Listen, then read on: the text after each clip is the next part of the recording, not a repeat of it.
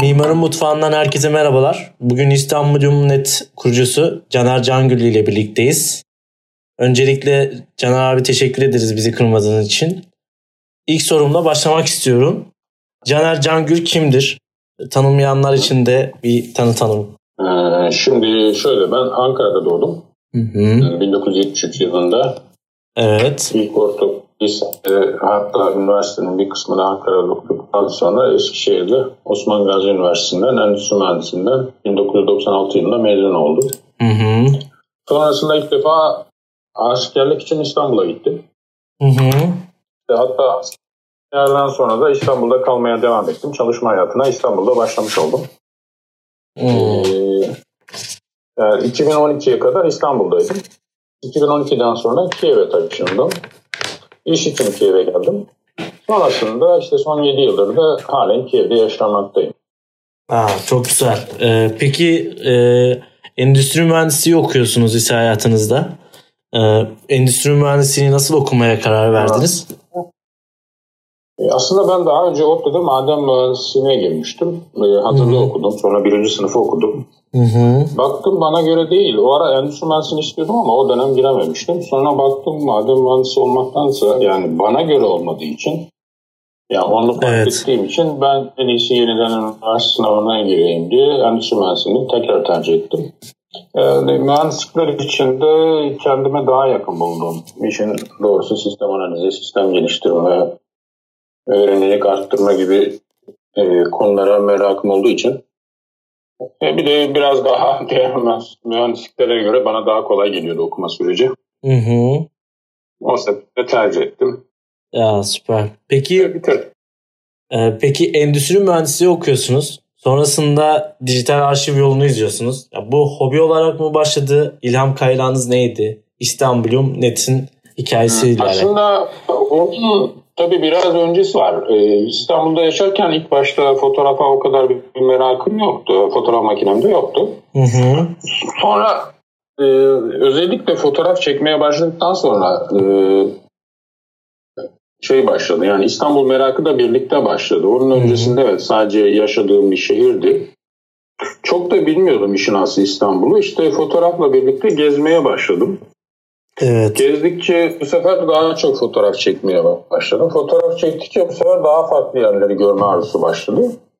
O arada da zaten hani çektiğimiz bir sürü şey vardı İstanbul'da. Yani tarihi eser anlamında olsun, hı hı. manzara anlamında olsun. Bunların ne olduğunu isimlendirmeye çalışıyorsunuz. Fotoğrafı o dönem Flickr'a yüklüyordum örneğin. Hı hı. Ya da pek çok site vardı hani kullanabileceğiniz. Fakat ismini tanımlayamıyordum. Yani ağırlıklı olarak Çeşme gibi eserlerde. Hmm. Yani camiler falan artık çok net ama mesela yolda gördüğünüz bir medrese kalıntısı, kalıntılar oluyor. Bunlara dair hiçbir bilginiz, bilginiz olmuyor. Yani hiçbir yerde herhangi bir yazı yok. Hmm. O dönemler, yani bu bahsettiğim iki bin altı, iki bin sekiz, iki bin on arası bir dönem. Ee, şey de yok. Ee, mesela şimdi Google Maps'te birçok şey işaretlenmiş oluyor. O dönem Google Maps bu kadar gelişmiş değil. Hı hı. Ee, ansiklopedi vardı. İstanbul Ansiklopedisi. Belki gördüğünüz sekizciklik evet. bir ansiklopedi. Onu almıştım. Ondan sayfa sayfa karıştırarak, örneğin resmine bakıyorum. Aynı benzer resmi bular, bularak ismini bulmaya çalışıyordum. Hı. Böyle böyle isimlendirmeler başladı. Hatta bir projeye de başladım. İstanbulpedi nokta com diye, yani hı-hı. İstanbul Ansiklopedisi'nin dijital ortamında hadi biz yapalım diye. O dönem tabii projeyi devam ettiremedik başka sebeplerden ötürü, fakat elimde bir birikim oluşmaya başladı. Ee, sonra işte zaman içinde ben bunu ne yapacağım, bu kadar şey biriktirdim. Ee, bir blog açayım dedim, blogda yazılara başladım. Fakat farklı bir yol izlemem gerekiyordu. Çünkü genelde gezi yazıları şeklinde çok fazla yazılıyor. Yahut eser bazlı, işte Sultanahmet Camii diyor, detaylarını yazıyor. Yani ansiklopedik bilgiler yazılıyor. Hı hı. E bu bunun bir anlamı yoktu. Bir de sayı yüksek. Yani on binlerce. Yani evet. Bu vakit kaybından öte değil. Yani ansiklopediyi tekrarlıyorsunuz. Hı hı. Bunun çok bir faydası yok. Yani zaten isteyen ansiklopediden bulur yani. Hı. Ben haritaları kullandım. Özellikle haritalar üzerine işaretleyerek, hı hı. gezi yazıları şeklinde beyazın bir grubunu. Bir grubunu mesela İstanbul'un sübyan mektepleri, işte İstanbul'da su kemerleri, İstanbul'da su terazileri vesaire gibi böyle eser gruplu olarak yazma şeklinde yol aldım. Hı hı. Tabii zamanla bu da kesiliyor. Arşivlemeye başlıyorsunuz. Hmm. Evet. Tabii arşiv oluştu. İşte İstanbul'la ilgili haritalar mesela. Şimdi özellikle biraz sonra belki gireriz konuya. Eski hmm. İstanbul fotoğrafıyla uğraşanlar için haritalar önemli olmaya başlıyor. Eski haritalar kastım. Hmm. Yani bunlar işte en meşhurları Alman mavileri, Pervititch haritaları. Hmm. Çünkü eserlerin konumlarını oradan daha net bulabiliyorsunuz. Böyle böyle bir ben bulduğum her arşivi işte elime geçtikçe internette paylaşmaya başladım. Örneğin Pervititch haritaları ben paylaşana kadar muhakkak vardı birilerinin elinde ama ama dijital, dijital olarak internette yoktu. Evet. Hatta Google fotoğraflarda paylaştım da yani anormal bir paylaşım var orada. Yani üye olmuşlar. Hı-hı. Aynısı Alman mavileri için de geçerli ki bunları ben taramadım. Benim elime geldi. Birileri sağ olsun taramış. Hı-hı. Bana da bir arkadaşımız ulaştırdı. Yine benim meraklı olduğum bildiği için sen bunları yayınlarsın diye. Ben de direkt yükledim. Orijinal bana geldiği şekliyle. Hatta düzenledim de. Hmm. Yani isimlendim vesaire. Sonra bloga paylaştım. Bu şekilde aslında bir blog zaman içinde gezi yazıları ya da eser gruplu neden ziyade bir arşiv havasına bürünmeye başladı. Hmm. Böyle böyle yani o tarafta bir arşiv, İstanbulum için konuşuyorum bunu. Evet. İstanbulum arşivi oluştu. Tabii yazıları yazarken de mesela hem kendi çektiğim yani güncel Hı-hı. fotoğraflar tamamen kendi çektiğim fotoğraflar. Hı-hı. Bir de eski fotoğrafları kullanıyordum. Farklı açılardan çekilmiş. İşte bin sekiz yüz yetmişlerden başlıyor bin sekiz yüz ellilerden. Daha çok on dokuzuncu yüzyıl ve yirminci yüzyılın başlarından işte o bölgenin, o eserin görünümüne ait fotoğraflar elime geçtikçe de bloğa o dönemde. Hmm.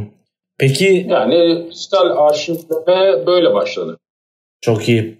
Çok güzel bir ilham kaynağı olarak başlamış. Öncelikle lise, üniversite hayatınızda bir maden mühendisliğini okuyup sonrasında endüstri mühendisliğe geçişiniz. İstanbul'u fotoğraflamadan önce, İstanbul'da olmadan önce böyle bir ilginizin olmadığını ve böyle bir arşivleme e, hobisine dönüşmesi çok büyük bir İstanbul e, kaynağı sağlamış bize. Bunun için gerçekten ben kendim bir İstanbul aşığı olarak teşekkür etmek istiyorum. Şöyle bir soruya da gelmek istiyorum. İstanbul, e, İstanbul'da on iki sene yaşıyorsunuz ve bu süreçte İstanbul eserleri üzerine çok büyük katkılarda bulunuyorsunuz. Az önce bahsettiğim gibi bunun nasıl başladığını ve nasıl olduğunu söylediniz. Ama farklı konularda web siteniz var. Bunun nedeni nedir? Ulaşmak istediğiniz nedir ee, diye sorayım ben. Ee, tabii başlarken aslında bunlar farklı site değildi. Hı hı. Yani mesela İstanbul nokta net e, Blogspot'ta başladım. Hı hı. E, yıllar sonra aslında ben bunu blogger'a aktardım. İşte eski İstanbul nokta net var mesela. O da Tumblr'da başlattım. Hı hı. Aynı şekilde eski Türkiye nokta net'i de Tumblr'da başlattım. Fakat şey mesela bir gün bir kalktım Tumblr siteleri kapatmış. Aa. Yani beş, o zaman beş bin civarı bir fotoğraf vardı. Ben bunu nasıl çözeceğim? İşte Tumblr'ın iletişim bilgisini bulmak işkence, bulamıyorsunuz, sebebini bilmiyorsunuz. Hı hı. Niye kapatıyor? Hani porno siteleri falan kapatıyor anlıyorsunuz da. Evet. Veyahut şey, başka tip siteleri kapatıyor. Onun üzerine dedim bu iş böyle olmayacak. Yani Tumblr bir anda sizin bütün emeğinizi alıp götürebilir. Hı hı. Sonra yazışmalar sürdü. Kusura bakmayın işte yanlışlıkla kapatılmış diye açtılar fakat hani aklıma bir şey düştü. Ben de bunu dedim bir yolunu bulayım. Yani önlemini alayım. Bir şeye düşüreyim ve import ettireyim. İşte bir arkadaşı ayarladım hmm. yazılımdan anlayan. Ona bir import ara programı yazdırdım. Böylece işte oradaki bütün fotoğrafları import etmiş. Yani kendi e, domainimin altında, kendi hostingimin altına almış oldum. Hmm. Eğer zaten eski İstanbul ve eski Türkiye tamamen tasarımı aynı. Hı hı, aynen. Yani sadece veri tabanları farklı çalışıyor. Hı hı. Peki e, şöyle bir e, soruyla da devam etmek istiyorum. E, oradan şeyi devam edersem yani niye farklı konu? Aslında eski İstanbul fotoğrafları ayrı bir konu. Yani nasıl bulaştığım yahut nasıl geliştiği biraz daha farklı. Onu şöyle izah edeyim. Bizim Facebook'ta gruplarımız vardı. Eski İstanbul grupları epeyce var. Hı hı, evet. Biz biraz daha eskiyiz belki o konuda. Fakat şey vardı mesela, aradığınızı bulamıyordunuz. İşte orada konu geçiyor. Ya şu fotoğraf vardı daha önce paylaşıldı. Ama nerede? Çünkü Facebook'un arama özellikleri çok fazla gelişmiş değil. Hmm. De, anahtar kelime falan olmadı. Bulması cidden zor oluyor. Yani belki orada on bin tane fotoğraf var. Hmm. Tekrar yüklenenler buluyor çünkü. Ya biz bunu bir arşiv yapalım. Hani daha kolay ulaşılabilir. Çünkü benim hani fotoğraftan ötürü Flickr ve diğer yerlerde biraz da tecrübem var. Hmm. Yani anahtar kelimeyle aradığınızı hızlıca bulabiliyorsunuz. Doğru tanımlarsınız. Hmm. Bak arkadaşlara söyledim. Ya bu işe meraklılar. Çünkü ben o güne kadar inanın bilgisayarımda tek bir fotoğraf bile tutmadım. Hmm. Yani ben kendim arşiv yapmıyordum. Çünkü internetten buluyorsunuz. Niye arşivliyorsunuz? Bir de hani fotoğrafı indirip bilgisayara kaydetmenin size hiçbir esprisi yok. Tekrar nasıl bulacaksınız? İsimlendirmediğiniz zaman. Hmm. Hani sayı binlerle ifade edilince e, bu iş öyle çok kolay olmuyor. Hmm. Derken e, kimse de açıkçası bu işe bulaşmak istemedi. Ben kendim bulaştım. Yani dedim ben bunu yavaş yavaş yaparım. Süper. Derken işte bin, iki bin, beş bin derken en son işte yedi bin dört yüz küsürlerde herhalde. Ki bir süredir e, açıkçası çok ilgilenemiyorum. Hmm. Yani şey ana sebep bu oldu. Ve bunu yapan da yoktu. Mesela bu, bu işlerle uğraşmış, isim vereyim, Akın Kurtoğlu vardır mesela. Hı hı. Akın abi hatta bir gün ya İşte yıllardır uğraşıyoruz, kimse bir türlü yapamadık. Hmm. Yani çünkü kimse bu işe girişip devam ettiremiyor. Yani başlamak kolay ama sürdürmek cidden zor.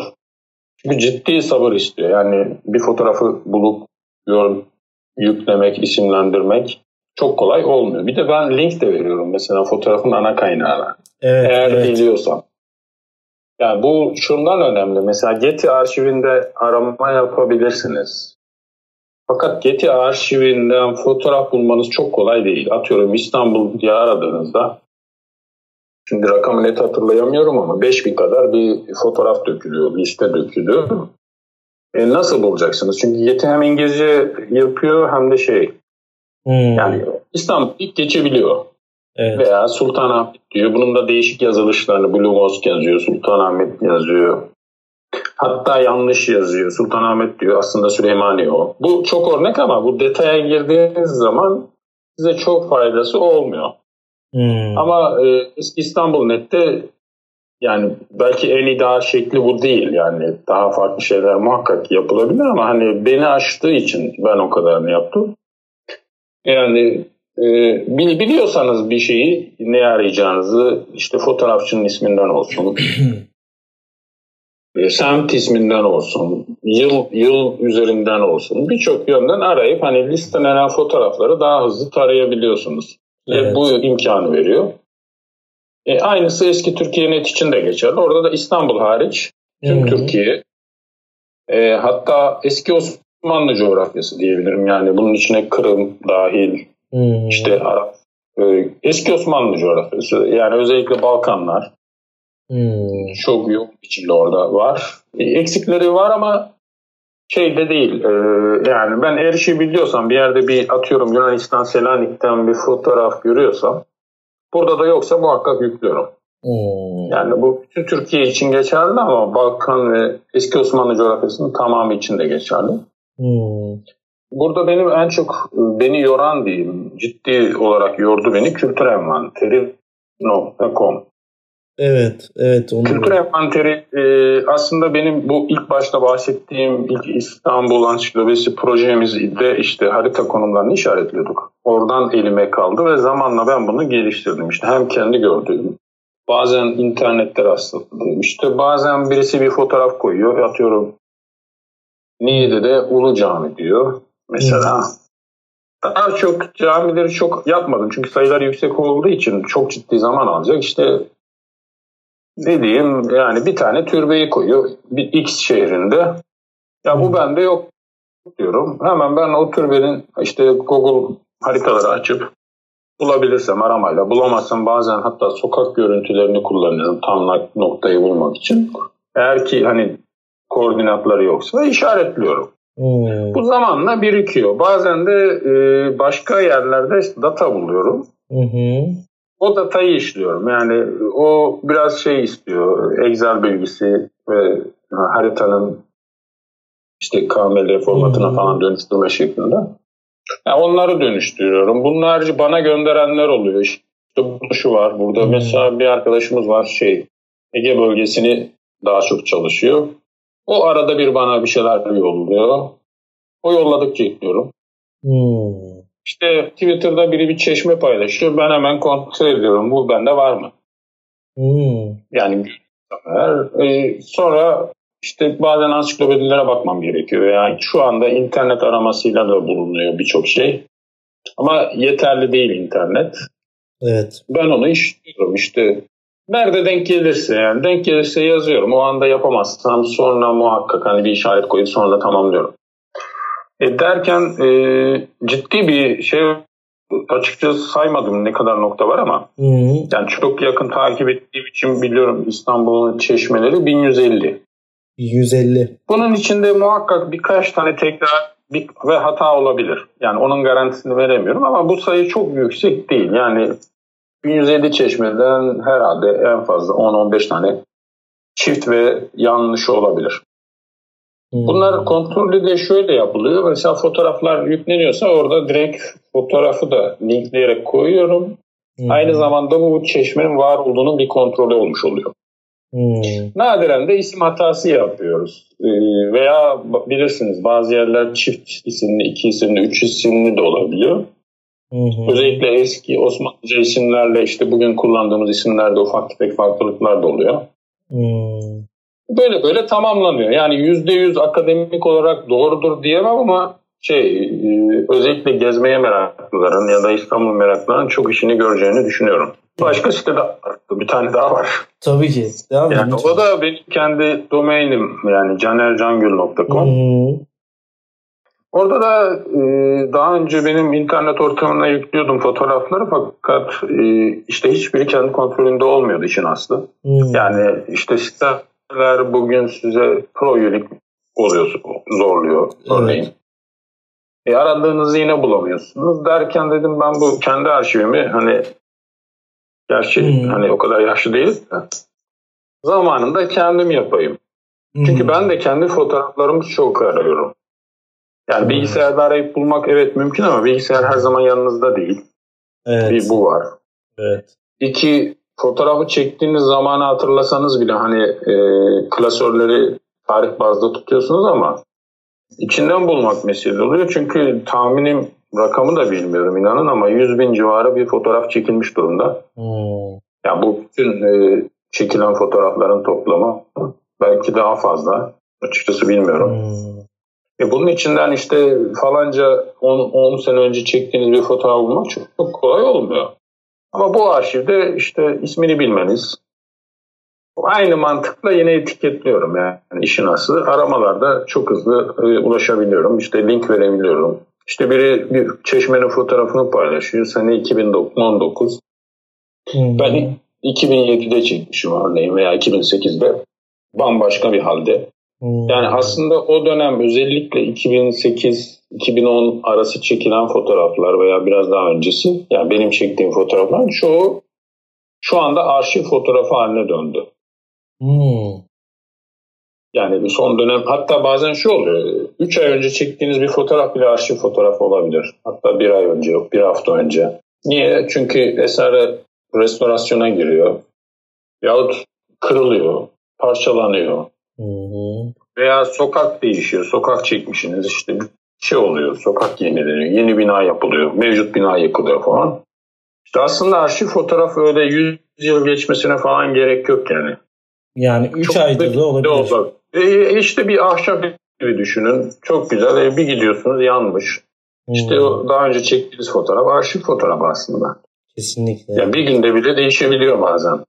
Hmm. E, o nedenle hani dinleyici arkadaşlar özellikle fotoğrafa meraklı olan mimarlar zaten hani aslında yapması lazım bunu. Hmm.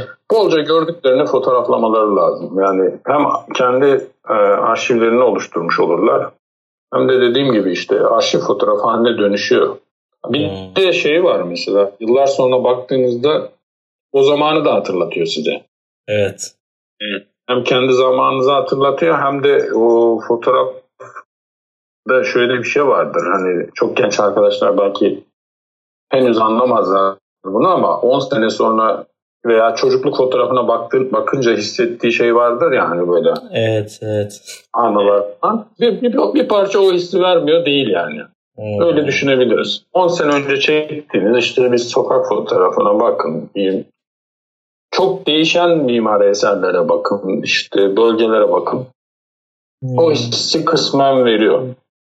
Yani fotoğraf değerleniyor. Yani evet. Hani şarap gibi derler ya, durdukça hmm. değerleniyor. İşin aslı o. Bence de o yani, değerleniyor. Peki. Sonra işte bu toparlanın. Başka bir ikisi de var ama o da konuyla alakalı değil.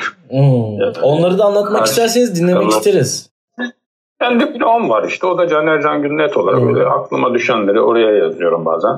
Hmm. Merak edenler yani, varsa işte, takipte kalabilirler. İşte, işte, işte döküntüler dediğim böyle uzun yıllardır yaptığım bir blog var. Başka yerde yapıyordum. Sonra oraya taşıdım. Hmm. Bir de Ukrayna için e, burada bir haber sitesi yapıyoruz. Ukrhaber nokta com hmm. Bu tamamen Ukrayna'ya dönük. Yani Ukrayna'daki Türklere ve Ukrayna'yı merak eden Türklere dönük. Hmm. Haber sitesi bu. Hani konumuzun tamamen dışında kalıyor. Hmm. Yani böyle yedi sekiz tane site olmuş oluyor toplamda. Oo, çok güzel. Bunların hepsinin işte... Bunların hepsi... background'ındaki çalışmaların çok değerli olduğunu hissediyorum. Yani fotoğraflamak ve onları e, tabii dediğiniz gibi arşivlenmesi çok çok büyük bir önem kazandırıyor. Ya bu da bizim ya, özellikle fotoğrafa yeni başlayan arkadaşlarda o sıkıntı oluyor. Bir süre sonra hani arşivlemek ya da aradığını bulmak çok zorlaşıyor. Yani hmm. güzel baştan arşivlenmesi lazım. Yani fotoğrafı bilgisayara yükleniyorsa yükledikten sonra özellikle fotoğraf makinesi kullananlar için diyorum. Cep telefonunda durum biraz farklı da. Hmm. Yani baştan güzel tanımlayıp arşivlemek gerekiyor. Kendilerince bir yöntem bulması gerekiyor. Çünkü birikince çok zorlaşıyor. Hmm. Peki siz nasıl arşivliyorsunuz? Nasıl tanımlayarak dosyalaştırıyorsunuz? Gün gün arşivliyorum. Mesela iki bin on dokuz sıfır yedi on iki diyorum. Hmm. Yani çektik gün tire diyorum. Sonra nerede çektiysem yani o eğer bir özelliği varsa onun. Hmm. Ee, onu anlayabilecek şekilde yani bu e, az gittiğim atıyorum Niğde'ye gitmişsem Niğde deyip geçiyorum ama İstanbul içinse tabii başka detaylar veriyorum işte Kadıköy diyorum işte Moda diyorum ne bileyim hmm. Sultanahmet veya o gün sadece belli bir yeri çekmişsem sadece onu işte Rüstempaşa Camii'ni çekmişsem diyelim hmm. e, Rüstempaşa Camii tire diyorum işte yanında Tahtakale diyorum. Yani hmm. şey kendi bulabileceğim şekilde yani mantığımı kendim veriyorum. Açıkçası sonradan beni çok zorlamıyor. Çok güzel. Bu da çok önemli bir tavsiye oldu. Fotoğrafa başlamak isteyen öğrencilerin baştan bir arşivleme kültürü, bir adı oluşturması gerekiyor. Evet, güzel oluyor. Sonradan ciddi zorlaşıyor. Evet. Biraz öğrencilik zamanlarınıza gitmek istiyorum. Çünkü bu kadar background'ın öğrencilik zamanlarında nasıl bir etkiyle oluştuğunu da görmekte fayda olacak. Mimariye karşı hiç ilginiz ol, olmadığını söylemiştiniz. Sizde ne zaman başladı bu tarihi eserleri, ilgi hikayesi ya da daha öncesinde var mıydı? Ya açıkçası yani yani mimari dediğimiz hani tarihi eserler olsun. Açıkçası fotoğraf çekme sonrası başladı. Yani önceden tabii ki hani müzeye falan gidiyorduk. Bakıyorduk ama biraz boş bakıyorduk gibi geliyor. Hmm. Ee, bunun tabii ki muhakkak ki bir background'ı var. Mesela İstanbul'la e, ilgili durum nasıl başladı deyince aklıma şey geliyor. Yani okuduğum romanlar geliyor. Hmm. Yani romanlarda mesela İstanbul geçiyor. E, tabii ben o dönem İstanbul'a hiç gelmemişim. Yani romanda okuyorum ama yani kafamda hiçbir şey canlanmıyor. İşte Galata Köprüsü'nden geçtim diyor. Eee Galata hmm. Kulesi'ne doğru işte ara sokaklardan tırmandım evet. diyor. Ya bu ne anlatıyor diyorum. Yani orada nerede veya Kanlıca'da işte yoğurt yedim diyor. Kanlıca neresi diyor. Hani kafamda hmm. hiçbir şey oluşmuyor işin aslında. Hani tamam hani Rumelihisar'ı ne bileyim hmm. Sultanahmet Camii biliyorsunuz böyle şeyleri de televizyondan, filmlerden. Evet. Fakat işte roman detayına girdiğiniz zaman e, bu çok yeterli olmuyor şuna aslında. Hmm. Peki şöyle bir soru da sorayım. Az önce bahsettiğiniz fotoğrafla yeni başlayan İstanbul'u fotoğraflamak fotoğraflarken okuduğum romanlardan esinlendim. Ya yani fotoğraf çekme sanatı diye bir şey başladı. Önceden böyle bir şeyin olmadığını söylediniz. Ben biraz da e, mimarın mutfağında gençlerin de pay alabileceğini düşünerek bir soruyu sormak istiyorum. Yani şu anki jenerasyonun çok değiştiğine dair sorularla karşılaşıyoruz. İşte bu örneğin bahsettiğiniz e, teknolojinin, bilimin gelişimi hakkında, istekli ve yönelimleri hakkında bazı farklılaşmalar ortaya çıkıyor. Ya bu konu hakkında neler söylemek istersiniz? Bir şeyler eklemek ister misiniz? X ve Y, C, Z jenerasyon için. O hani işin sosyolojik tarafı bir tarafa. Hı hı. Jenerasyon her zaman değişecek. Hı hı. Yani bugün siz e, sizden sonra üniversiteye, yani siz mezun olduktan sonra üniversiteye gelen arkadaşlarla muhtemelen bir jenerasyon farkınız bile olabilir. Evet. Evet. Yani o süre çok kısaldı. İşte babamla benim aramda bir jenerasyon varken küçük kardeşimle de aramda bir jenerasyon olabiliyor. Hmm. Çok hızlı bu değişim. İşte biz işte ilk bilgisayarı üniversiteden sonra edindik. İlk cep telefonunu ne bileyim atıyorum yirmi beş yaşından sonra veya otuz yaşına yakın elde ettik. İlk fotoğraf makinenizi ne zaman aldınız? Benim kendi aldığım İstanbul'daydı. Yani hmm. iki bin altı idi. iki bin altı Ama ondan önce arkadaşların makinesini falan kullanıp çektiğim olmuştu. Fakat kendi arşivimi yapmıyordum. Hmm. Önce basit bir kompakt makineyle başladım. Özellikle öğrenci arkadaşlar her zaman hani bütçe sorunu yaşarlar. Kompakt makine yeterli oluyor. Ama bir fotoğraf makinesi olması iyidir. Şimdi cep telefonları çekiyor. Evet çekiyor, doğru. Hı hı. Fakat şey fotoğraf kaliteleri ciddi fark var. Yani evet. Bir fotoğraf makinesinin verdiği kaliteyi hmm. vermiyor. Bu, bunu hiç beklememek lazım. Yani en iyi cep telefonunun çektiği fotoğraf bile yani orta karar ya da ne diyeyim alt düzey bir fotoğraf makinesinden daha kalitesiz. Şimdi hmm. cep telefonu ekranından bakıldığı zaman evet güzel görünüyor da bunu bilgisayara açıp işte büyük bir ekranda baktığınız zaman onu fark edersiniz işin aslında. Özellikle ışık da çok iyi değilse. Hmm. Yani çok güzel ışıkta tabii ki çok güzel fotoğraf görünüyor ama yani o yüzden özellikle mimar arkadaşlar hı hı. yahut sanat tarihine meraklı, işte gezmeye meraklı arkadaşlar bütçesi uygunsa tabii ki dijital serilere dediğimiz yani daha profesyonel serilerle başlayabilirler. Peki şöyle bir soruyla devam etmek istiyorum, her konuma sorduğum soru. Bu soruyu sormak istememin nedeni yani şu an çıkaracağını düşünmek istediğim ya yani bir E, mühendis olarak yirmi yaşına dönmüş olsaydınız neyi farklı yapardınız ya da neyi tekrar yapmak isterdiniz? İşte bunların nedenleri ne olabilir? Bunu çok düşünmek lazım. Belki de ben şimdi şöyle bir şey söyleyebilirim. E, daha çok okuyup daha çok gezmek isterdim. Yani üniversitede şunu yapardım demiyorum ama e, şimdi özellikle e, buraya Kiev'e de çok öğrenci arkadaş geliyor. Onlara da söylediğim bir şey. Gezin. Olabildiğince gezin. Hmm. Yani bu illa dünyayı gezmek değil ki. Özellikle hani şu, şu anda bizim dinleyiciler de ağırlıklı Türkiye'de. Hatta İstanbul'dan sanıyorum ağırlıklı olacaktır. Ya İstanbul'u gezmeleri evet. lazım. Ya sokak sokak gezip bakmaları lazım. Hmm. Bu illa tarihi eserler anlamında değil. Yani gündelik hayatı da görebilirler ve olanak buldukça Türkiye'yi gezmeleri lazım. Türkiye'yi iyi görmeleri lazım. Hmm. Yani Türkiye ciddi zengin. Hani geçen konuşmada siz de vardınız sanırım. Hmm. Yani kaç tane eser var bilmiyoruz yani. Evet, evet. Yani sağlam bir envanterimiz muhakkak vardır bir yerlerde ama derli toplu olduğunu düşünmüyorum ben. Yani derli toplu olmak için rakam da bilmiyoruz ama İstanbul için otuz beş bin olarak işte şehir üniversitesinin çalışmasında geçiyordu. Hmm. otuz beş bin kültürel varlık var şehirde. Hı hı. Çok ciddi bir rakam. Yani mesela Ukrayna'da ben zannetmiyorum. Olsa olsa beş altı bin falan vardır yani. Hı hı. Koca Ukrayna'da. Yani sadece İstanbul'da bu var. E bir de bunların alt kırılımları var. Şimdi otuz beş bin hadi veya Türkiye için söyleyeyim. Mesela antik kent olarak geçiyor. Antik kentin altında bir sürü farklı eserler mevcut. Hı hı. Bir de okumak çok önemli. Ee, bu roman olur, kitap olur yani herhangi bir şey. Yani bolca okumakta her zaman fayda var.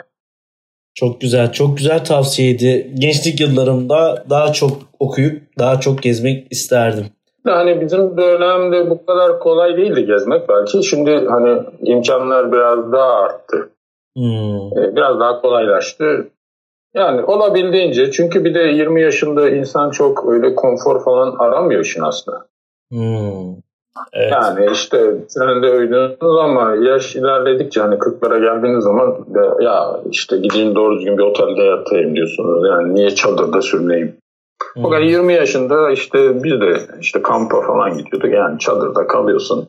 Hiç de yorulmuyorsun. Hiç de bir şey olmuyor. Aynen öyle.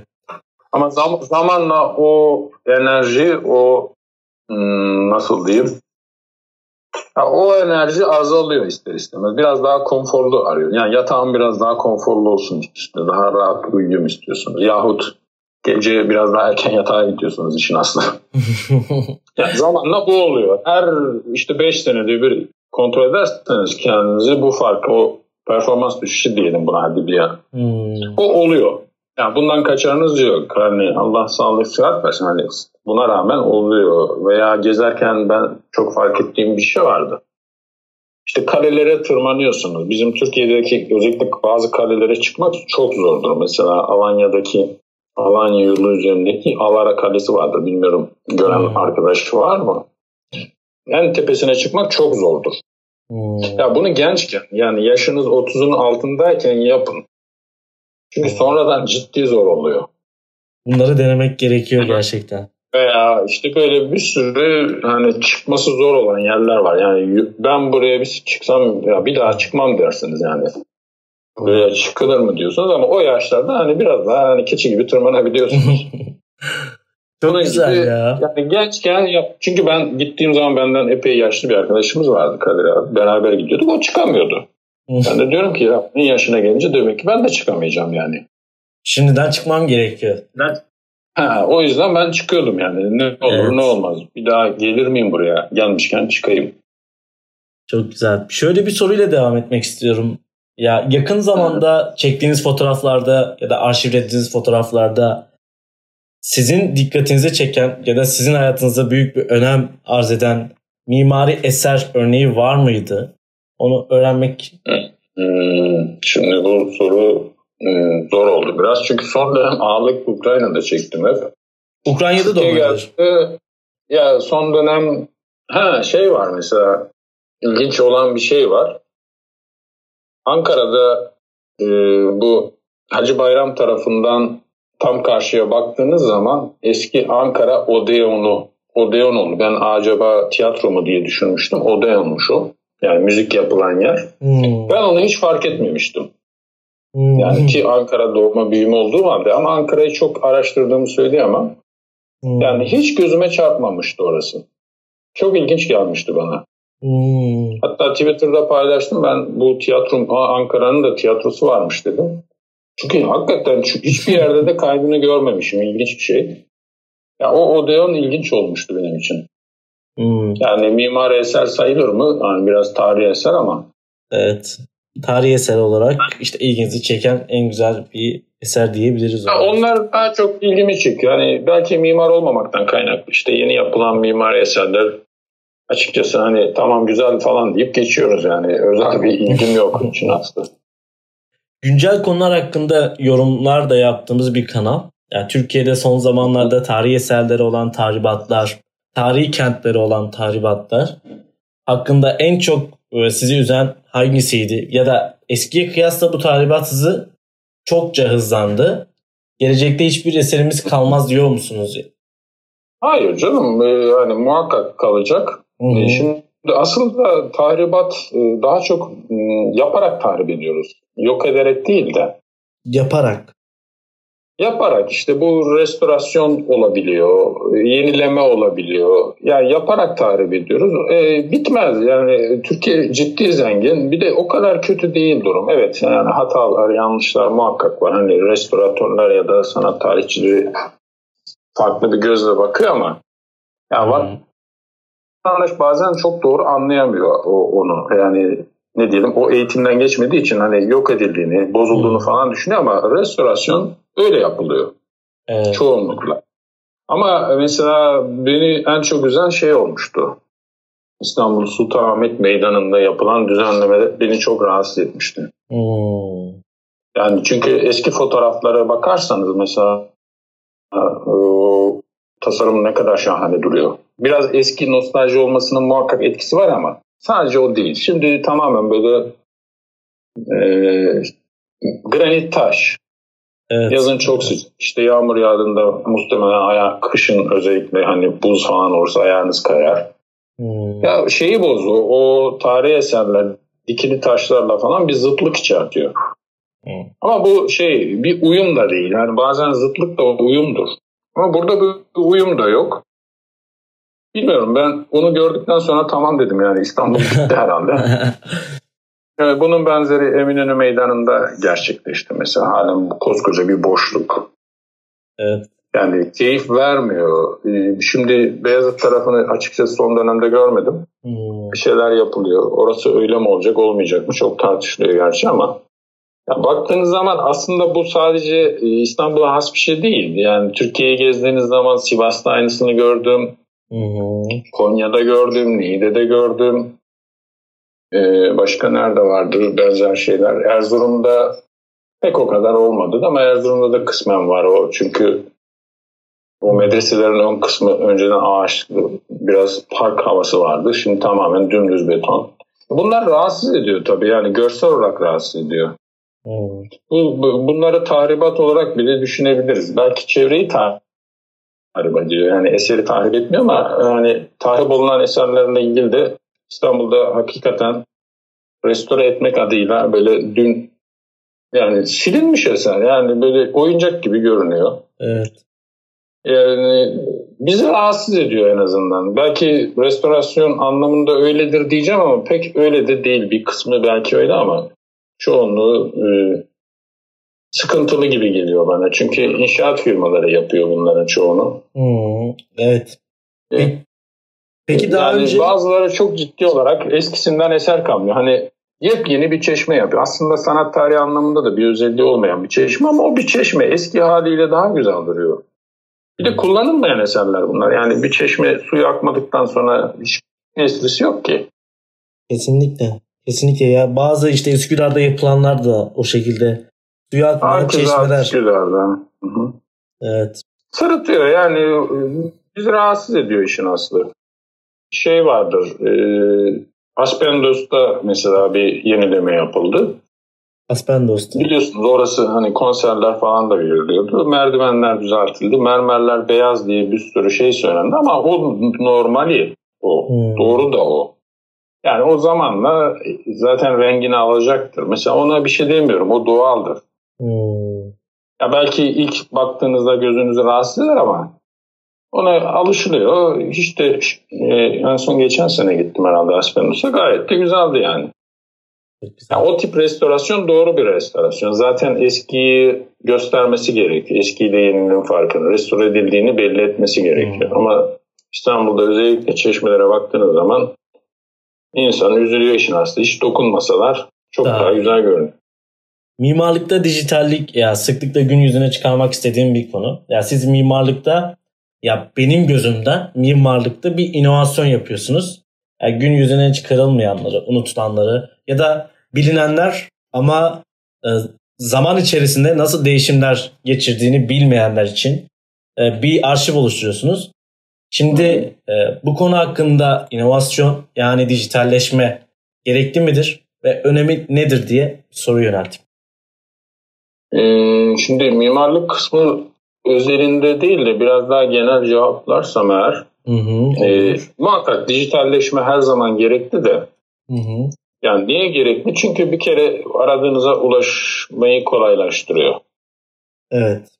Yani şimdi bahsettiğim kültür envanteri vardı mesela. Bir yerde ben bir e, eski dönemden kalma bir kilise bilgisine ulaştım. Ya haritada ulaşamıyorum yerine. Hiçbir yerde yok kaydı kuydu. Yani bulmak istiyorum. İşte Google haritaları açıyorum, o ekranda o bölgeyi gözle inan tek tek tarıyorum ki yani bir benzetmeyle belki ha burasıdır diye bulayım diye. Bu belki direkt mimariyle ilgili değil ama e, mimarlıkta da muhakkak ki e, önemi olacaktır. Yani ziyaret etmediği, etmek istediğiniz bir eser nerede? Yani hmm. güncel eserler de olabilir bu. Yani hmm. mimari değeri olan eserler nerelerde? Şimdi özellikle şöyle düşünün, işte İstanbul'da üniversiteye başladınız, belki başka şehirden geldiniz. E, yol bilmiyorsunuz, iz bilmiyorsunuz. En güzel yöntem işte harita. Haritada bulmak gerekiyor onu. Yani çok, çok kolay ulaşılabilir. Yani bir sürü şey yapılabilir. Son sorulara yaklaşmışken yani şöyle bir soru da soracaktım ama siz cevabını verdiniz. En sevdiğiniz, ilginize çeken mimari restorasyon diye proje örneği. Cevaplamak ister misiniz tekrardan? Böyle bir mimari eser var mı? Restorasyonu çok beğendiğiniz. Ya, tabii uzmanlık alanım, alanım olmadığı için... Hı-hı. Yani çok net şudur demem çok zor işin aslı. Hı-hı. Yani güzel örnekler de var muhakkak. Ee, neresi var? Yani böyle çok beğendim diyebileceğim. Bazen kaleler falan güzel restore ediliyor. Ki kötü edilenleri de o Şile'deki kale meşhurdur. Hani, evet. e, o çizgi film karakteri. Ona benziyorlardı. O gerçi biraz fotoğraf açısından da kaynaklı da. Yani tamam şey özel olarak şudur diyebileceğim çok e, bir şey yok yani çünkü o uzmanlık isteyen bir alan. Hani biz bazen e, ne diyelim normal vatandaş olarak baktığımızda bazen doğrusunu anlayamayabiliyoruz işin aslında. Hmm. Ben orada daha çok e, şeye bakıyorum mesela fotoğraf paylaşıyorum böyle kötü restorasyon ya uzmanları ne diyor bu konuda? Hmm. Yani çünkü bazen öyle olması gerekiyor. Ha mesela genel proje olarak mesela en son Ankara'daydım geçen hafta. Hı hı. E, Hacı Bayram olsun, o hamam önü olsun. Ciddi hoşuma gidiyor mesela. Eski mahalleleri canlandırıyorlar ama böyle daha güzel yapıyorlar. Yani sıradan vatandaş olarak söylüyorum bunu. Hoşuma gidiyor. Aynısı benzer olarak başka şehirlerde de görüyorsunuz. İşte Mudurnu, Beypazarı. Hı hı. Özellikle bu e, eski Osmanlı şehirleri diyelim. E, Güzel oluyor canlandırılması. İşte Eskişehir'de Odunpazarı hakeza eski halini de bilirim. Hmm. Yani çok böyle eskimişti son dönem. E, güzelleşiyor. Yani turizme de kazandırılmış oluyor. Hmm. Herhalde bunlar sayılabilir. Yani toplu bir restorasyon. Öyle bireysel eser bazlı değil de ya mahalle restorasyonu gibi bir şey oluyor. İşte İstanbul'da Süleymaniye e, ilk aklıma gelen yine. Hmm. Evet. Yani değiştikçe güzelleşiyor. Çok güzel. Şimdi e, son sorumu çok güzel bir konuyla bitirmek istiyorum. E, sizi e, daha önce yüz Yeşilçam filminden yüz dakika İstanbul projesiyle tanıdık. Projesi hakkında çok güzel yorumlar aldım. Bu konu hakkında sorular da ilettiler. Ben bizzat e, size sormak istiyorum. Bu yüz Yeşilçam filminden yüz dakika İstanbul hikayesi ilhamı nasıl başladı? Kaynağı neydi? Neler söylemek istersiniz? Ya bunu çok net hatırlamıyorum da sanırım Twitter'daki bir filmlerden kesit paylaşan birinden fark etmiştim. Ya sonra aklıma geldi hani eski İstanbul fotoğraflarına yahut eski İstanbul videoları çıkıyor zaman zaman. Sadece e, filmler değil de videolar falan çıkıyordu. Ya bunlar niye böyle bir şey yapıyoruz? Bu Yeşilçam filmleri hani çocukluktan beri izliyoruz. Evet. Hep İstanbul var ya. Hep İstanbul'a çekiliyor zaten. Hı hı. E bunda da görüntüler var. Bunları bir tarayayım dedim. Hı hı. İşte birkaç filmi taradım. E sonra hani hangi filmlerde vardır? I M D B'yi alt üst ettim. İşte bir kitap makale buldum. Makalede hatta yetmiş kadar filmden bahsediliyordu. Dediler ki yetmiş tane film var. Yani İstanbul'da İstanbul görüntüleri içeren. Hmm. E, derken ben sırayla başladım işte elime hangi film denk geliyorsa orada alt sınırı yok tabii hani ne zaman en eski bulursam o üst sınırı da bin dokuz yüz yetmiş koydum yani bin dokuz yüz altmış dokuzda bitirdim. Hmm. İşte ondan sonra renkli sinema falan başlıyor yani, bu beni hani, alanı daralttı ki daha kolay işlem yapayım. Hmm. Tek tek yani karşıma çıktıkça işte YouTube'dan bulduğum filmleri veya başka ortamlardan hani indirip hızlı taramayla İstanbul görüntülerini ayıklamaya başladım. Ne kadar süreniz aldı ee, bu? O da toplamda sekiz dokuz ay sürdü işin aslı. Yani bütün filmleri tarayıp şey yapma. Ama bu zaman buldukça yaptığım bir şey. Bazen günde bir film yapıyorum. Bazen on günde bir film şeklinde. Bazı, ilk, hatta şöyle oldu. İlk elli filme gelirken film bitti. Film bulamıyorum. Yani hangi filmi bakmalıyım kısmını bulamıyorum. İşte bazen fotoğraf ben yükledikçe yorumlarda ya şöyle bir film var diyen de oluyor.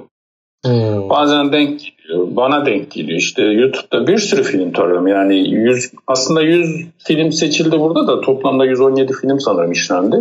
Hmm. Ama bu arada ben herhalde en az üç yüz filme hızlı göz atmışımdır. Yani içinde görüntü geçiyor mu gibisinden. Çünkü altmış dokuz yetmişlerden sonra salon filmleri ağırlıklı olmaya başlıyor. Yani kapalı alanda çekimler. Evet. Ee, o yüzden şey ne diyelim bin dokuz yüz elliler de az var ama var yine epeyce film var. Ve bin dokuz yüz altmışlar özellikle. Hmm. Bazı filmler de çok güzel görüntüler veriyor. Yani ilginç görüntüler açıkçası bulunabiliyor. Hatta şu an şeyle de uğraşıyorum. O da birkaç gün sürer. Ben bunu yeniden bir bu yüz on yedi filmden böyle on on beş saniyelik görüntüler alarak yeni bir video daha oluşturacağım. Hmm. Biliyorsunuz bu YouTube kaldırdı şeyi. Bu filmi kaldırdı. Film. Bu videoyu kaldırdı. Evet, evet. Ben de biraz kızdım buna. Kaldırma sebebi de işte o YouTube'un bir sınırı var herhalde. Alıntı yaparken belli bir saniyenin üzerinde yap, yapamıyorsunuz. Hı hı, aynen.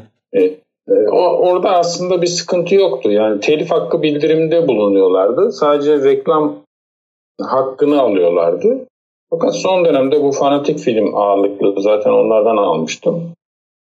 Hı. Şikayette bulunmuş herhalde. Tamamını bir baktım bütün filmler e, ban yemiş. Hımm. Yani çok ilginç bir şey. Daha önce sadece telif hakkı bildirimi yapıyorlardı. Hani filmi kaldırmanıza gerek yok. İşte Aha. reklam hakları bizde. Yani biz reklam gösterirse bunun parasını biz alacağız diyordu. Fakat banlatmışlar. Hatta kendilerine ulaştım. Daha doğrusu YouTube'dan geri bildirim yaptım. Dedim ki ya durum bu. Lütfen hani bunu yapmayın. Ayıp oluyor gibisinden. Çünkü sonuçta ben filme de link veriyorum. Hmm. Yani onların yüklediği asıl filme link veriyorum. Hepsini, yani haklarını gözetiyorum işin aslında. Evet. Yani buradan size link de geliyor. Yani size bir faydası var. Artı hani sadece İstanbul görüntüsünü kullanıyorum. Hani filmin özeti değil, bir şey değil. Hani ya da bir önemli bir parçası değil. Hı. Açıkçası kızdım onlara da. Yapacak da bir şey yok. Yani Facebook'a yükledim en sonunda. Facebook henüz kaldırmıyor böyle şeyleri. Evet, evet. E, bayağı izlendi. Özellikle ben bunu ilk hani anlatıyordum kaldı. elliden sonra zorlandım. O ara elli film olarak bir işledim. on beş dakikalık bir video yaptım. on dört dakika sanırım. O çok izleniyor. O yüz bin izlenmeye falan geldi ki şaşırttı wow. beni. Bayağı izlenmiş. E, hala sürüyor. O ciddi izlenme devam ediyor. Sonra bu yüz aklıma geldi. Ya dedim böyle bir hani biliyorsunuz bu filmler genelde doksan dakika civarı sürer. Hı hı. Hedefim şeydi aslında doksan filmdi de sonra hmm. filmler artmaya başladı işledikçe dedim en iyisi yüz yapalım hani şey rakam olarak hani dalya şey evet. ne denir ideal bir rakam. Hmm. Tabii bir, bir, bir kısım filmi kullanamadım yine banlandığı için bazı firmalar filmlerin kullanılmasına kesinlikle müsaade etmiyorlar. Yani daha doğrusu internet ortamında yayınlanmasına müsaade etmiyorlar.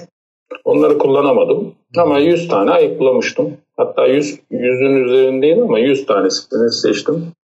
İşte her filmden işte bir dakika ayarlamaya çalıştım. Bu elli dokuz saniye oluyor. bir dakika bir saniye oluyor. Çünkü o incelikte yapmaya kalktığınız zaman o bir video uzmanlığı istiyor. Çok kolay olmuyor. İşte evet. ses düzenini ayarlayacaksınız. Görüntü geçişlerini ayarlayacaksınız. Bu çok da vakit alan bir şey muhtemelen. Hı-hı. Bir de bilmiyorum yani nasıl yapıldığını da bilmiyorum. Onun özel programları falan var muhakkak. Ben normal hani Windows'un bana sunduğu imkanları kullandım sadece. Bu süreçte tek e, güzel de oldu. Açıkçası ben tek tek bunların hepsi tek başıma yapıyorum. Ya film önerisi istiyorum onu bile sonra zor çıkıyor. Diyorum ki ya hangi filmi işleyeyim yani bana yardımcı olun bir yol gösterin film bulamıyorum. Yani çıktı çıktı değil. Açıkçası biraz ileri yaşlarda Facebook'ta takipçilerim oluyor bazen. Onlardan arada gelmiyor değil yani.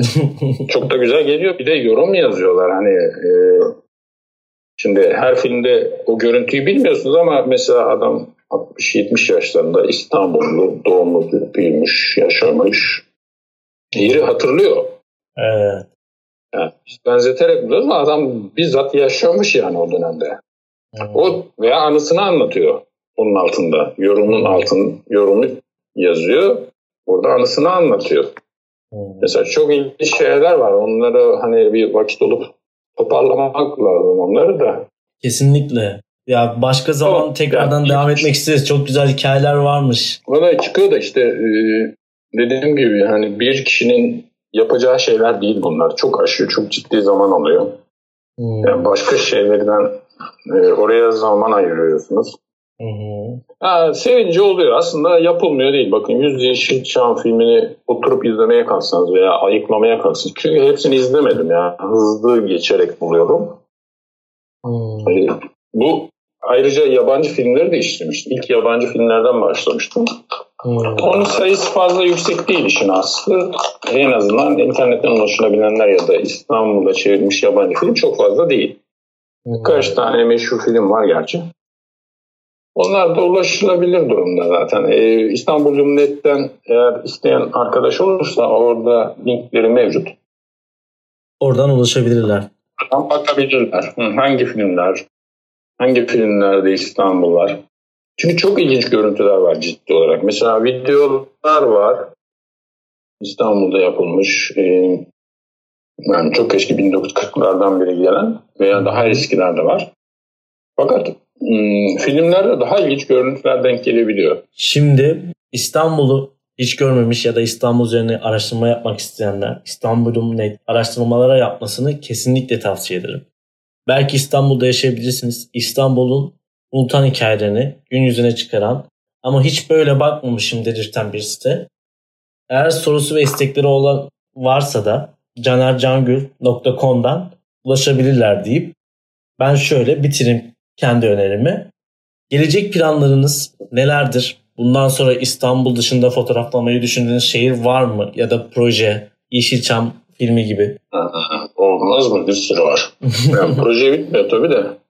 Yapması ciddi zor oluyor. O yüzden demiştim hani gençken bazı şeyleri vaktiniz bolken yapın. Şimdi geçen de denk geldi bir öğrenci arkadaş. Ya vaktim yok diyor. Ya dedim ki emin ol dedim öğrencilik zamanı hayatının en boş dönemi. Yani bunu bittikten sonra tabii fark ediyorsunuz genelde. Yani tekrar geri dönemiyorsunuz ama e, dinleyenler de ağırlıklı öğrenci sanırım. Emin olun hayatınızın en boş dönemini yaşıyorsunuz. Yani mesleğe başladıktan sonra o vakti bulamayacaksınız. Bir de babanız, muhtemelen babanızın parasını yiyorsunuz. E, dibine evet. kadar yiyin yani. Çünkü insan kendi parasını o rahatlıkla yiyemiyor. Yani gezin o yüzden. Ee, ben de mesela şu an Türkiye turunun önemli bir kısmını daha tamamlayamadım. Özellikle e, Türkiye'yi tamamlamak istiyorum. Hı-hı. Gitmediğim yerler var işte. Hem bu e, projelerin eksiklerini tamamlıyorum. Hem de gözle görüp fotoğraflamak gerekiyor.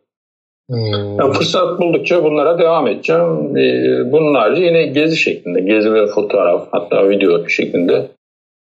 Yani aklımda bunlar var. Birkaç da ülke var görmek istediğim. Ee, fırsat olursa bir de onlara gideceğim. Çok yakın bir zamanda duyuracağınız bir projeniz var mı? Ee, özel bir şey yok. İşte bunlarla ilgili genelde. Ya yani aslında yapmak istediğim tabii ki bir proje var ama bu bireysel olarak beni aştığı için hani burada konu etmek gerekir mi? Yani kültür varlıklarının envanteri. Wow. Yani bu, bu çok bayağı ciddi büyük, bir proje. Büyük alt bir yapısını proje, evet. Şimdi o Maruf'taki konuşmada da kısmen değinebildim orada. Vakit kalmamıştı fazla. Hı hı. Yani bunu şu anda halen çok denendi bu Türkiye'de. Fakat başarılı şekilde bunu bir bütün olarak ele alan olamadı bir türlü. Hmm. İşte kültür portalı var. Kültür Bakanlığı'nın evet. belki giren olmuştur. Güzel görünüyor falan ama bence çok boş bir proje. Hmm. Yani koskoca Kültür Bakanlığı yapa yapa bunu mu yaptı diyesiniz geliyor. Yani yok yani ülkenin bir kültür varlıklarının bir envanteri böyle derli toplu bir yerde yok. Yani bu da sağlam bir altyapı yani bu işten anlayanlar tarafından yapılmış şeylerden değil. Yani biraz mühendislik bilgisi istiyor işin aslı. Peki bunu bunun, bunu yapabilmiş ülke örnekleri var mı araştırmanıza göre? Hiç denk gelmedim. Hı hı. Yani benzer projeler, yani ülke şimdi niye yok biliyor musunuz? Çünkü onu yapmaya değecek kültür varlığı yok çoğunda. Yani bizim zenginliğimiz bu biraz işin aslında. Şimdi mesela düşünüyorum, Ukrayna bunu yapsa ne, nereye koyacak ki? Yani kaç tane eser koyabilecek? Sayının çoğunluğu ve yani bizim ülkemizin. Tabii ki küçük ülkeler zengin ama hani bizdeki o detayda zenginlik. Yani düşünün işte İstanbul'da ben bin yüz elli tane işaretlemişim. E, bin üç yüz, bin iki yüz, bin üç yüz tane çeşme var. E, ve bunların çoğu eski, yani seksen yıl, yüz yıldan başlıyor. dört yüz beş yüz yıllık çeşmeler var. Hmm. Yani bu zenginlik hani kaç şehirde vardır? Ve birçok şehrimizde var bunlar. Evet. Evet. Yani mesela insanların çoğu oturduğu mahalledeki eserlerin farkında değil. Hmm. Veya yaşadığı şehirdeki. Ya Allah, Ankara bu kadar zengin miydi? Ha deniliyor. Hmm. Ankara'da neler var neler. Ama işte hani görmek bakmak muhabbeti vardır ya. Hı hı. Görmüyor. Yani gözünün önünde geçiyor, görmüyor. Aynen. Ya bu manada şeyde de bir örnek vermişti. Bir köprüler sitesi vardı. Almanya'da yapılmış. Eski bir site olduğu için teknolojisi, yani evet, altyapısı eski. Fakat içeriği dolu dolu. Hı.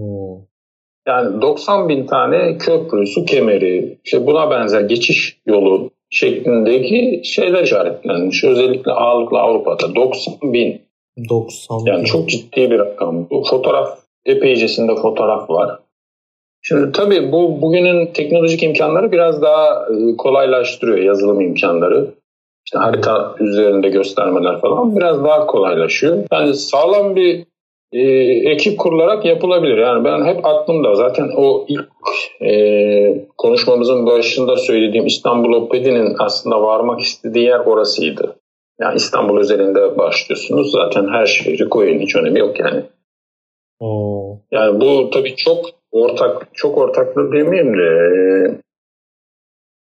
yani çok bileşenleri çok fazla olacak. Şimdi bütün şehirlerden katılımcıların, hani ya da her yerden isteyen herkesin içeriye katkıda bulunabileceği, hani user generated denilen, hani hmm. kullanıcının içeriği, üreti, üret, içeriğinde paylaşılabileceği, resmi ya da akademinin ürettiği içerik özellikle base, yani ana içerik olacak. Fotoğraflar, eski fotoğraflar, işte mimari çizimler, hmm. işte ne diyeyim, mesela birisi resmini yapmış. O, o bile olabilir. Hmm. Özellikle eskiye ait her şey. Yani girdiğiniz zaman her şeyi bulabiliyorsanız. Hmm. Mesela aklımda şey var. Şu benim antik kentleri gezmeyi ben çok seviyorum. Hmm. Mesela Perge antik kentine aşağı yukarı iki üç senede bir muhakkak gidiyorum Antalya'ya gittikçe. Hmm. Ya, her zaman orası bir genişliyor. Hmm. Her gittiğimde genişliyor antik kent. Onun benzeri işte herhangi bir antik kente gittiğiniz zaman da aynı şey. Ya bir sürü şey görüyorsunuz ama şimdi arkeologda olmayınca bazı şeylerden anlamıyorsunuz doğal olarak. Orada yazıyor işte.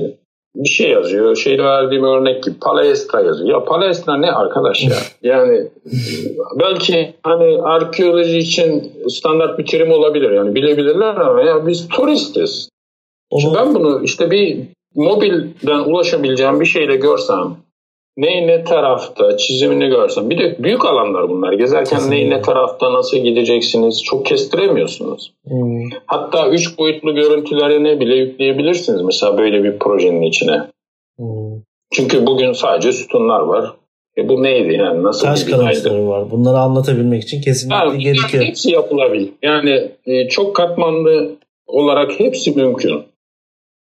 Fakat işte e, ciddi bir maliyeti olacak bir proje. Yani bireylerin yapabileceği bir şey değil. Genellikle işte bunu Kültür Bakanlığı. Olmayacak bir şey değil. Türk, Türk bunu yaparsa hani Türkiye yapar hmm. diye düşünüyorum. Hani bilmiyoruz tabii başka ülkeler ne kadar zengin, hepsini o detayda bilmiyorum da. Hmm. En azından gördüğüm yerler o kadar zengin değil.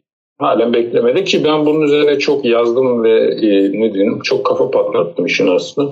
Hmm. Buradan da şey yapayım be, hani para yatırmada böyle bir proje fikrinin olduğunu söyleyeyim en azından. Hmm. Belki birilerine ulaşır. Biz de diğer fotoğraflara, diğer arşivlere meraklılar olarak ulaşırız.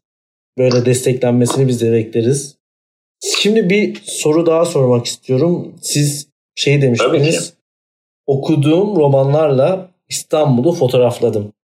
Ben de tam burada tüm konuklarıma sorduğum ve size de sormak istediğim bir soru. Sizin gençlere önerebileceğiniz ya da dinleyicinin hepsine önerebileceğiniz bir kitap, bir film öneriniz var mı ve ne olurdu? Aa, kitapta şöyle... E... Sizi çok etkileyen bir kitap olabilir. Yani e... ya İstanbul üzerinden gidersek Ahmet Hamdi Tanpınar'ın Hı hı. Huzur romanını muhakkak bir okumak lazım ki ben evet. Huzur'u okuduğum dönemde İstanbul'da hiç yaşamamıştım. Çok zorlandığımı hissetmiştim. Hı hı. Yani çünkü ifadeleri canlandırmak zorlaşıyor. Hem dil açısından hem roman açısından hem de İstanbul açısından bence çok önemli eserlerden biri. Evet. Son dönemden Ahmet Ümit'in yazdığı İstanbul Hatırası vardır mesela İstanbul'la evet. ilgili. İstanbul Hatırası. Ee, bilmem muhakkak okuyan vardır. Mesela ben o romanı okuduğumda İstanbul'u biliyordum yani. Gezilmiştim diyeyim. Böyle her noktasını işte sokak dönüşünden bahsediyor. O bile kafamda canlanıyordu. O zaman daha yani çok hissedebiliyordunuz yani, romanı. Daha keyifli oluyor okuması. Evet. Şimdi hiç İstanbul'u bilmeden okusaydım herhalde e, standart işte polis polisiye bir roman gibi gelirdi belki. Çünkü çok fazla değiniyor yer isimlerine ve sokaklara. Evet. O çok keyif vermişti. Film olarak valla işte yüz Yeşilçam filmini izleyebilirler. Hani şey olarak yani Yeşilçam filmleri e, bilemiyorum çok gençler belki şey gelebilir hani siyah beyaz nostalji falan ama e, güzel filmler var işlerinde. Epeyce güzel film var. Yani o filmlerin bir kısmı ciddi olarak güzel. Mesela şimdi şey çok ilginçtir mesela Yangın Var Eski İstanbul Kabadayıları diye çok keyifli bir filmdir. Ha, çok keyiflidir. Ee, sonra dur şimdi söyleyeceğim onun ismi neydi? Benim bir isim sorunum var. Şimdi aklımda tutamıyorum. Biraz ondan da yapıyorum arşiv işini aslında. Yani sonradan ya bu neydi diye ismine bakıyorum. Son olarak eklemek istediklerin var mı Caner abi? Bu konuda belki tavsiyelerin olabilir, belki önerilerin olabilir, belki duyurmak istediğin bir şey de bir proje de olabilir. Valla çok teşekkür ederim. Ben de memnun oldum. Biz teşekkür ederiz. Şimdi arkadaşlar başkasından öğrendiğim bir tavsiyeyi özellikle mimarlık öğrencileri için elle çizim yapmanın çok önemli olduğunu hmm. e, ve yeni neslin bilgisayar kullandığı için ağırlıklı olarak yani bilgisayarda çizim yaptığını e, bu nedenle o el çizim kabiliyetini e, hafızada canlandırmayı çok geliştiremediklerini biliyorum.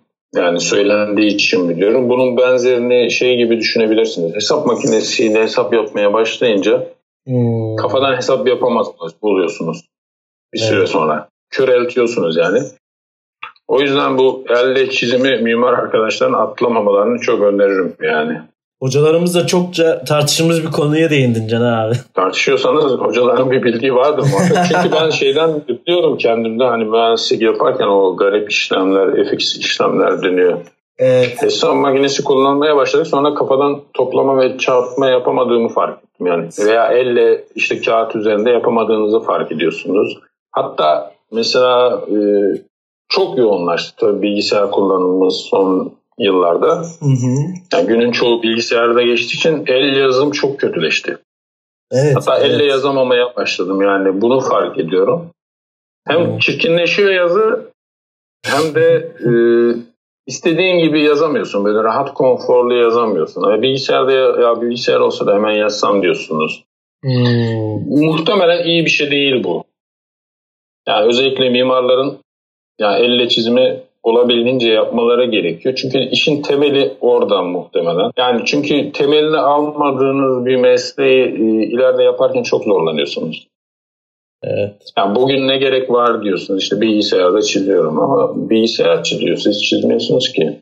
Kesinlikle. Siz belki fikri kullanıyorsunuz ama ya öyle söylüyorlar. Onu çok duydum mimar arkadaşlardan. Evet. Yani çok tartışılan bir konu aramızda. Arkadaşlardan.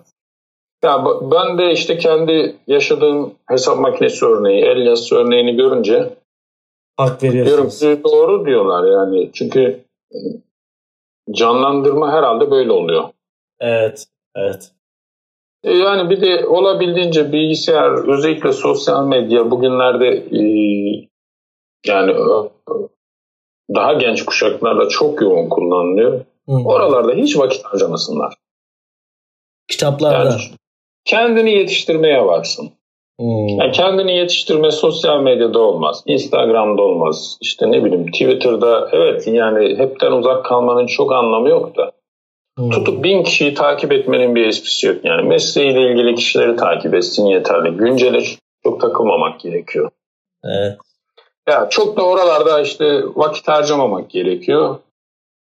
Onun yerine hani meslekle ilgili olabilir, meslek dışı olabilir, okumalar, hmm. gezmeler, bunların ileride faydası görülür. Evet. Yani bugün gündemi takip ederken işte gündem her gün değişiyor. Hatta her gün bile kalmıyor. Saatler içinde değişiyor. Yani geriye dönüp baktığınızda aslında boş vakit geçirdiğinizi hissedersiniz. Evet. Uzak kalmak çok zordur. Uzak kalmayı başaran yani büyük iş başarmış diyebilirim. Helal olsun derim yani. Peki Caner abi. Olabildiğince uzak durmak gerekiyor. Ee, Ukrayna'da yaşadığını söyledin. yedi sene oldu. iki senedir. yedi sene. yedi idi. yedi sene pardon. Ee, Şeslet. Ukrayna'nın mimarisi ya ilginizi çeken, burayla kıyasladığınızda farklı olan ne vardı? Yani bu konu hakkında bir şey söylemek ister misin? Ya, toplu konutlar çok fazla e, dikkati çekiyor. Sovyet dönemi yapıları özellikle. Hı hı. Hani o bugünlerde tabii son dönemde m, bunlar yeni nesil konutlara evriliyor. Yüksek katlı otuz kat, otuz beş kat, yirmi beş kat falan şeklinde. Hmm. Tarih eser öyle çok fazla yok. E, İkinci evet. Dünya Savaşı döneminde özellikle yıkılmış. Hmm. Zaten fazla yok. Yani çünkü şöyle Ukrayna'da şöyle bir durum var. Güney taraflarda mevcut. Hmm. Odessa bölgesinde falan. Daha kuzeyde çünkü hep benzer kültürler yaşamış burada. Hmm. Yani Anadolu'daki gibi işte Hititler, Asurlar, farklı inançlar, farklı e, kültürler yoktu. Evet. İşte nereye gitseniz farklı bir kültür. İşte sonra Osmanlı, ondan önce Selçuklu, işte daha önce Roma İmparatorluğu'nun parçaları, daha öncesi var. Hepsinin bir izi var. Dünyanın en büyük imparator- imparatorlukları. Bu izi görüyorsunuz. Yani farklı kültürlerin izini, farklı medeniyetlerden kalan şeydir. Burada o çok fazla yok. Yani Polonyalılar, Ruslar, hmm. Ukraynalıların bıraktığı şeyler. E bunlar da birbirinden öyle aman aman farklı kültürler değiller yani.